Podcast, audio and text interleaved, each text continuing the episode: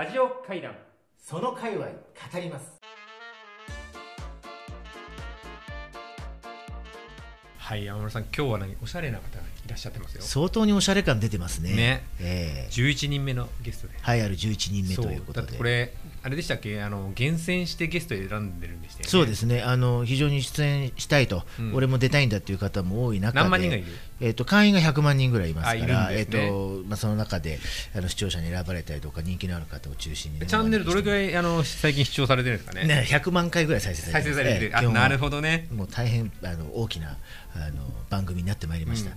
えーそれ11人目ということで本日相当にいけてますよ、えードライブインシアターですからなちょっと憧れますし、うん。あの一度はやってみたいしたいね。私やったことあるよとか見たことある体験したことある方いると思うんですけど、えーその界隈にお詳しい方をお招きしておりますね、じゃあドライブインシアター界隈の方っていうことですね。はい。はい、伊藤大地さん。はい、ということで本日よろしくお願いしよろます。しくお願いしますよろしくお願いします。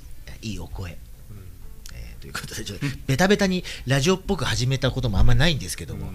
えー伊藤大地さんのプロフィールということで、えー1986年生まれと、えー日本大学芸術学部映画学科卒業というあ一回やってみたかった。やってみたかった、えーあとはあのラジオでよくあるこう収録とオンエアが違うということで、えー、と11月ぐらいですよね、オンエアが。ということなんですっかり寒くなってまいりましたねって言ってみたいんです。あ確かにね。先取りうん。の収録日と季節が違う時、うんうんうんあいつもすみません。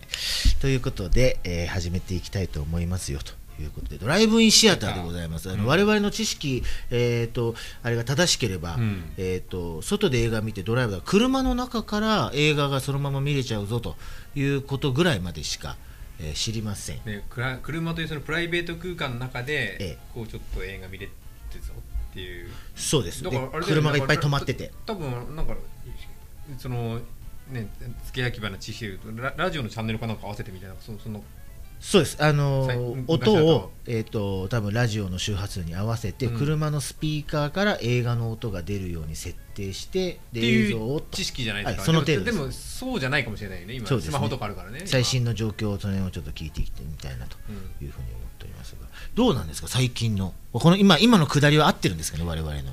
合ってます。合ってる。あ合ってるよかった。よ、えー今もそのパターンあ基本的にそのスタイルでやってます、ああそうですか、はい。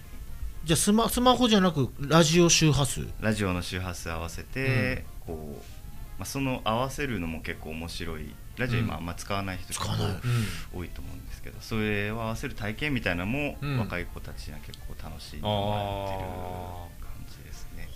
基本は車？基本は車です。でも確かに考えてみると車とそのえあの映画というエンターテインメントがそこで自分のそのプライベート空間でガチャって接続される感じがなんかちょっといいよね。いいと思いますスマホじゃなくて車っていうね。空間がね。ね。で大体横にはあのお姉ちゃんが乗ってるっていう、うん。そういう設定でいますあそういう設定ですね。それはそうですよ、うん。それはそれが一番いいと思ってます。だって山さんと僕って2人でドライブインシアターで、ええ気持ち悪いですよ。ね映画見ないよね。ねまあ、見る映画にもよりますけどで大体でもは案外見そうだねうん、あの夜じゃなきゃダメでしょ？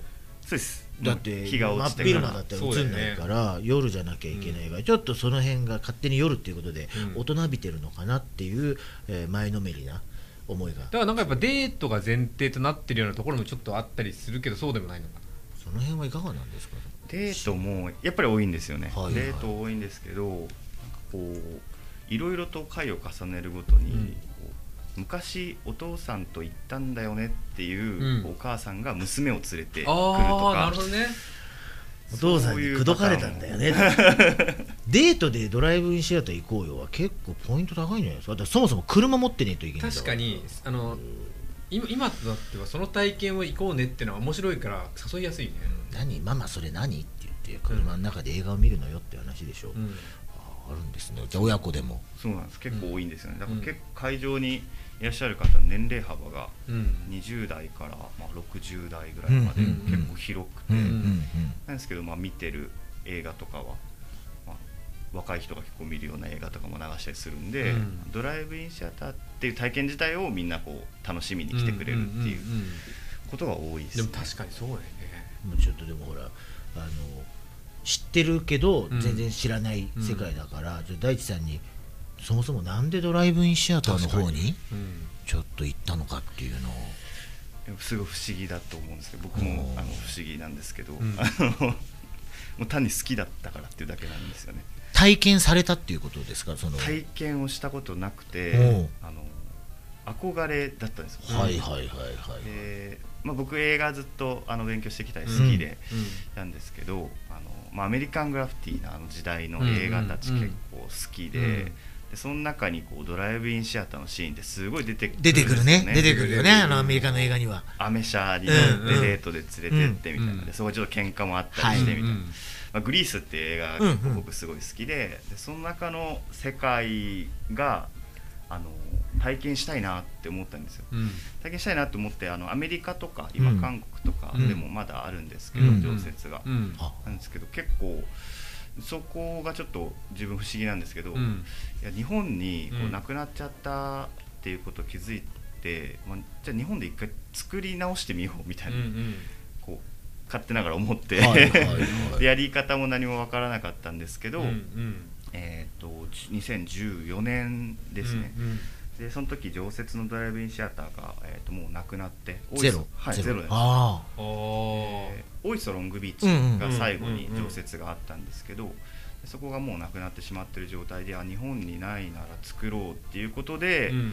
まあ、自分、まあ、ちょっと映像制作の仕事とかもしながらだったんですけど、うん。仲間をちょっと集って、うん。まあ、イベントのノウハウもそこまでなかったんですけれど、はい。はいあの浜松市の方で、はい、あの市の方と,、うん。えっとこう一緒に、うん。とそういう取り組みをやりましょうっていうのをちょっとこう持ち込んで、うん。え1回目をやらせてもらったっていうのが。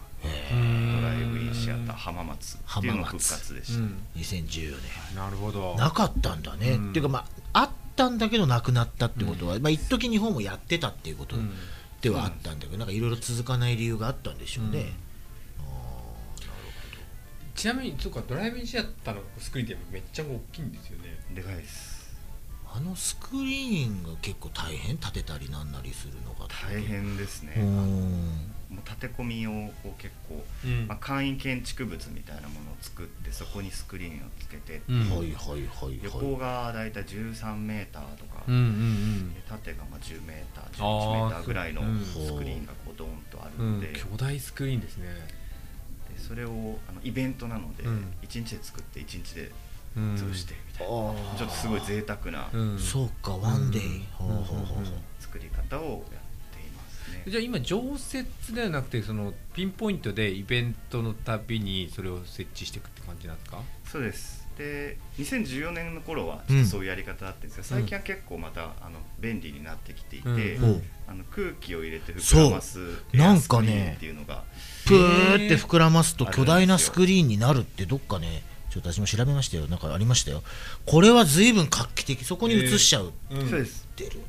へえすごい。で終わったらまたしあの空気抜けばそうですね。もう10分ぐらいシューってなって、これは画期的じゃないですか、ねなのですごいコンパクトに、うん。まあ、いろんな場所でもやれるようになってきてるってうんういうん。形ですね今。あのちょっと確認なんですけど外では音が出てない。出てないです。基本要するにまあ車であれば車の中だけが出ている、えっ、と字幕はい。ものもやる、字幕もやります、うんだからまあ字幕がちゃんと読めるぐらいの大きさ車に乗ってたら車のこのね、ま、窓ガラスから見るから,、だからよっよっぽど大きくないと字幕まで見えない、ね、見えないんだよね。あとごめんなさいね矢継ぎ早に。普通の映画館ってすり鉢状になってるじゃん、うんうん。だけどお前の車アルファード邪魔だよみたいな なっちゃったりしてななんで俺の前にでかいの止まってんだよだだからやっぱりみたいな結構上に上に上げてるってこと？そうです。結構高いあだから高さ10なんうん。で16対9で。なるほどね。そうなんです。で結構あのそこからまあこう計算をして、うん。まあ、車両の位置、うん。前にまあお今おっしゃってたように、うん。大きい車来ても見れるように廃車位置をこう計算してじゃあここに止めてくださレイアウいってこうトするって許してくんだ。いう。はい。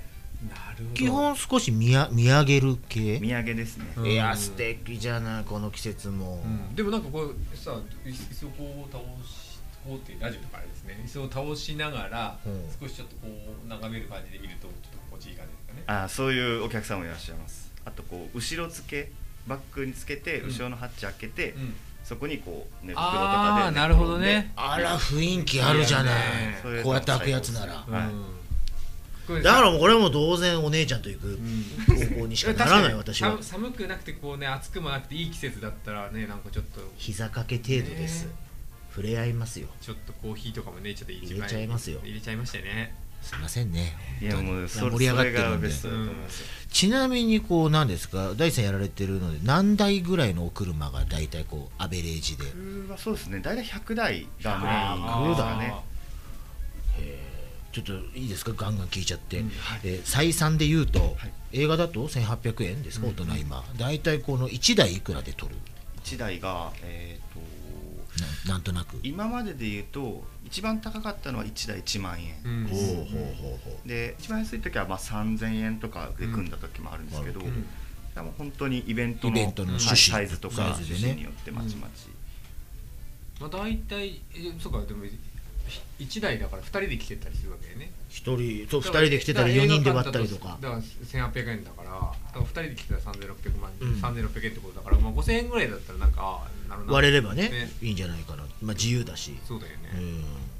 そうなんだ。で普通の、えー、と丸々1本映画を流し切っちゃう。一本で、そうあの映画だけじゃなくて、うん。あの映画の前にライブやったり。ああそうだよ。イベントだから。できちゃうよ。ドライブインライブっていう、まあうん、車の中からこう応援したりするようなうん。ライブシステムがあったり、うん。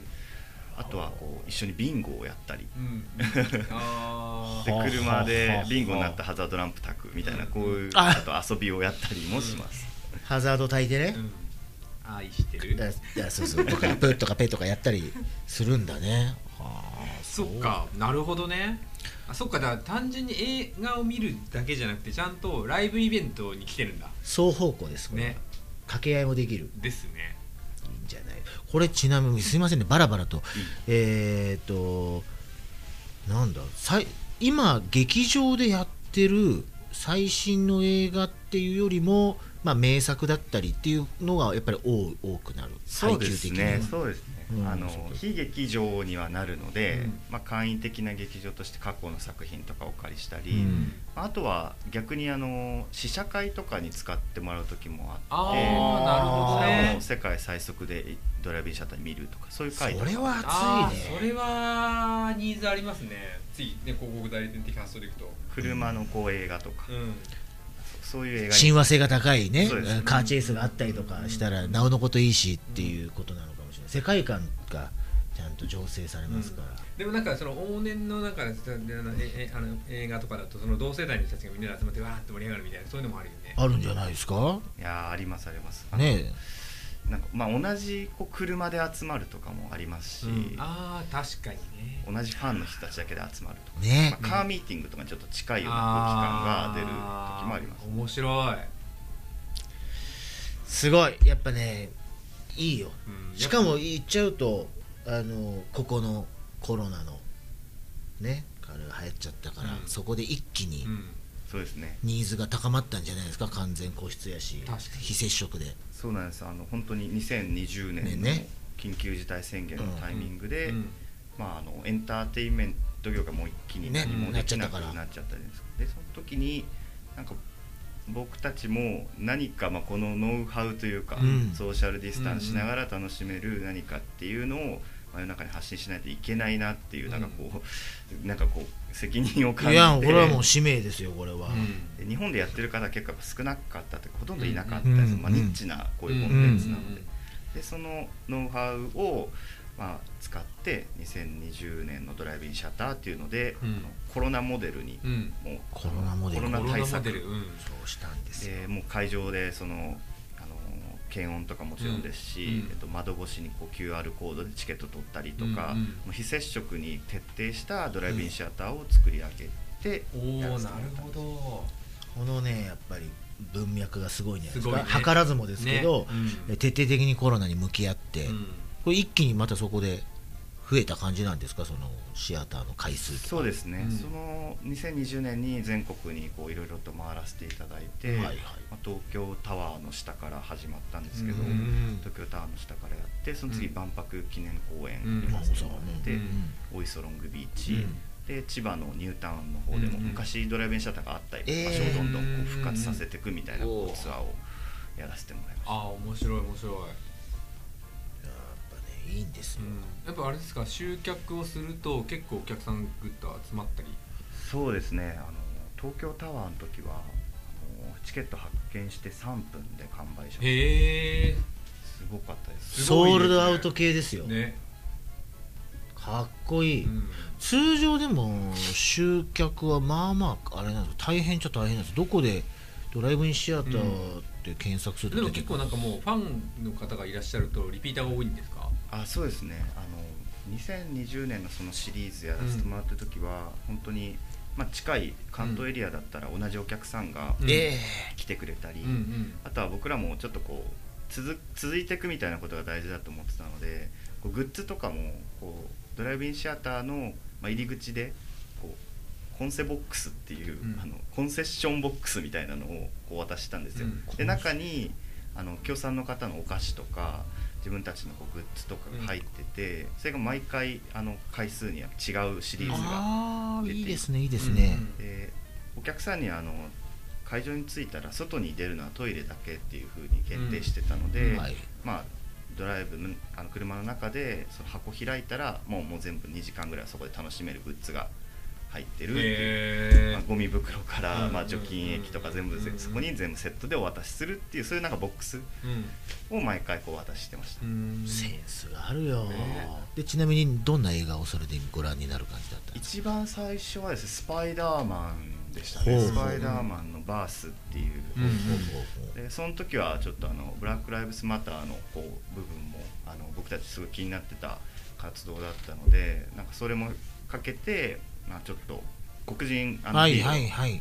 スパイダーマンの話をちょっと流したいっていう気持ちでちょっとやったと。1回目やらせてもらいました、で2回目以降はあのちょっとチャレンジングなことをやりたいなと思って、あの一作品はドライブインシアターの、まあ、ちょっと定番のようなララランド。ララランド、みんなで見たりとかあるんですけど、なんかこうライブフィルムをちょっと流してみたいっていうふうに思って、うん。あのミッシェルガン・エレファントのうんうんあのラストライブの、うん。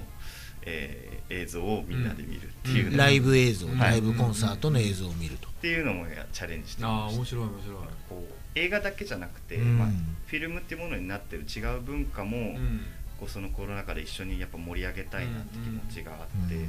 まあ、音楽もちょっとやってみよううんかなとか、なん。かそういうのであのいろいろなるほどね。チャレンジしながらいや素晴らしいですね。りね非常に立体的。だから、うん。映画だけ見てそのまま帰るもできるけど最初に音楽ライブ聴くもいいし、えー何かグッズとかも渡す、まあ、サンプリングということかもしれないですけど、うん。渡せるし、うん。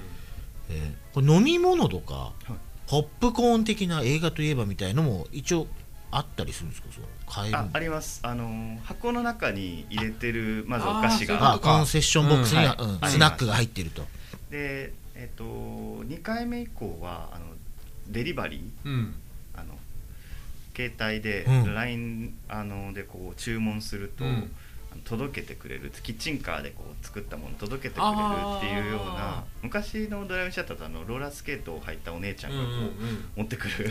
あれのちょっと今のこうでスマホ使って版みたいなのをやらせてもらって。るほどね。それで34番にって言ってその止まってる場所に行ってウィーンって開けてピッてやって。ああそれももうあれですかお会計も全部なんかそういうなんとかペイみたいな感じあそうですね、うんうん。ノンクレジットで。はあ進んでますね。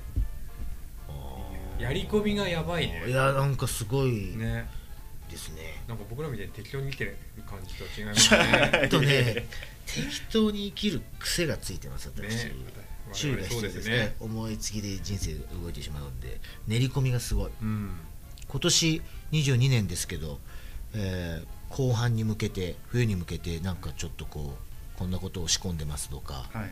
またまあ来年は元コスなんであればちょっとぜひ、はいそうですね。あの最近はドライブインシアターもそうなんですけどあのどちらかというと野外シアターの方が多くなってきて、うんうんあ車を使わないやつ、はい、はい使わないやつ。に、あーこの後半まあコロナもちょっとこう徐々に緩和されてうんうんきているところで、あの外で、うん。まあ、屋外空間で映画見るっていうところを結構や冬になるとあの寒いんで、うん。あのドライブインシアターをやるっていう傾向がもともとそういうサイクルであうん。の仕事をしてたんですけど、うん。そういうのが多くなってきて。るうん。それはなんかあのムあのご依頼いただく依頼いただく人も結構いらっしゃるんですか？そうですね。あのやりたいって。場所とかあの新しくこう作作っていく場所、うん、うんエリア開発される場所うんだったり、まあ、地域とか地方の方々から場所を盛り上げたいということでお話しいただいたり、認知をねそういうあとはまあ車のメーカーさんはいはい。と一緒にタッグ組んで、うん。まあ、自分たちのこう新しいモデルの発表とかをやられるとかそういうのに結構活用いただいてる、いいですね、クラウドファンディング的な要素も使ってやることはあるんですか？はいもちろんありました。あのドライブインシアター2020の時はまさにうん。クラウドファンディングで全国の方々に、あのまあ、こういうスタイルでエンターテインメントすることを一緒に盛り上げてい。やいや素晴らしい、うん。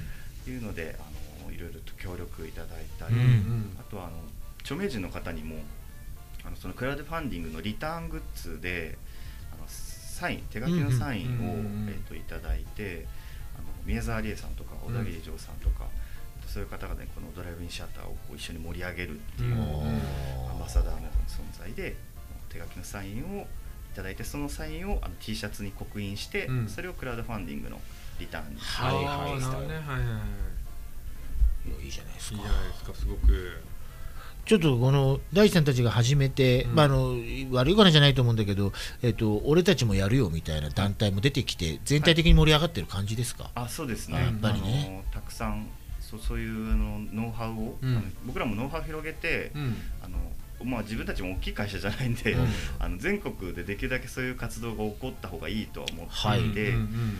であのやり方とかはまあちょっとテクニカルなんで難しいんですけど、うん。まあ、せめてそのコロナの感染に予防されたシステムっていうのは、うん。あの我々があの公衆衛生のあの監視つけて作ったので、ノウハウだけはちゃんとナレッジシェアしようと思って、うん。あのみ皆さんにもこう公開したんですよ、ほうほうこういう形で手順踏んでいけば、うん。まあ、感染率すごくさ下がるし、うん。安全にイベントができますよ、だからドライブインシアターに使ってくださいっていう、まあ、あの世の中にはあんまないかもしれないですけど、うん。ドライブインシアター専用のコロナマニュアル、うんマニュアル。うん。はいはい大事大事。うん。でそれをあの皆さんに使ってもらったって感じです。なるほどね。ラジオ会談その界隈語ります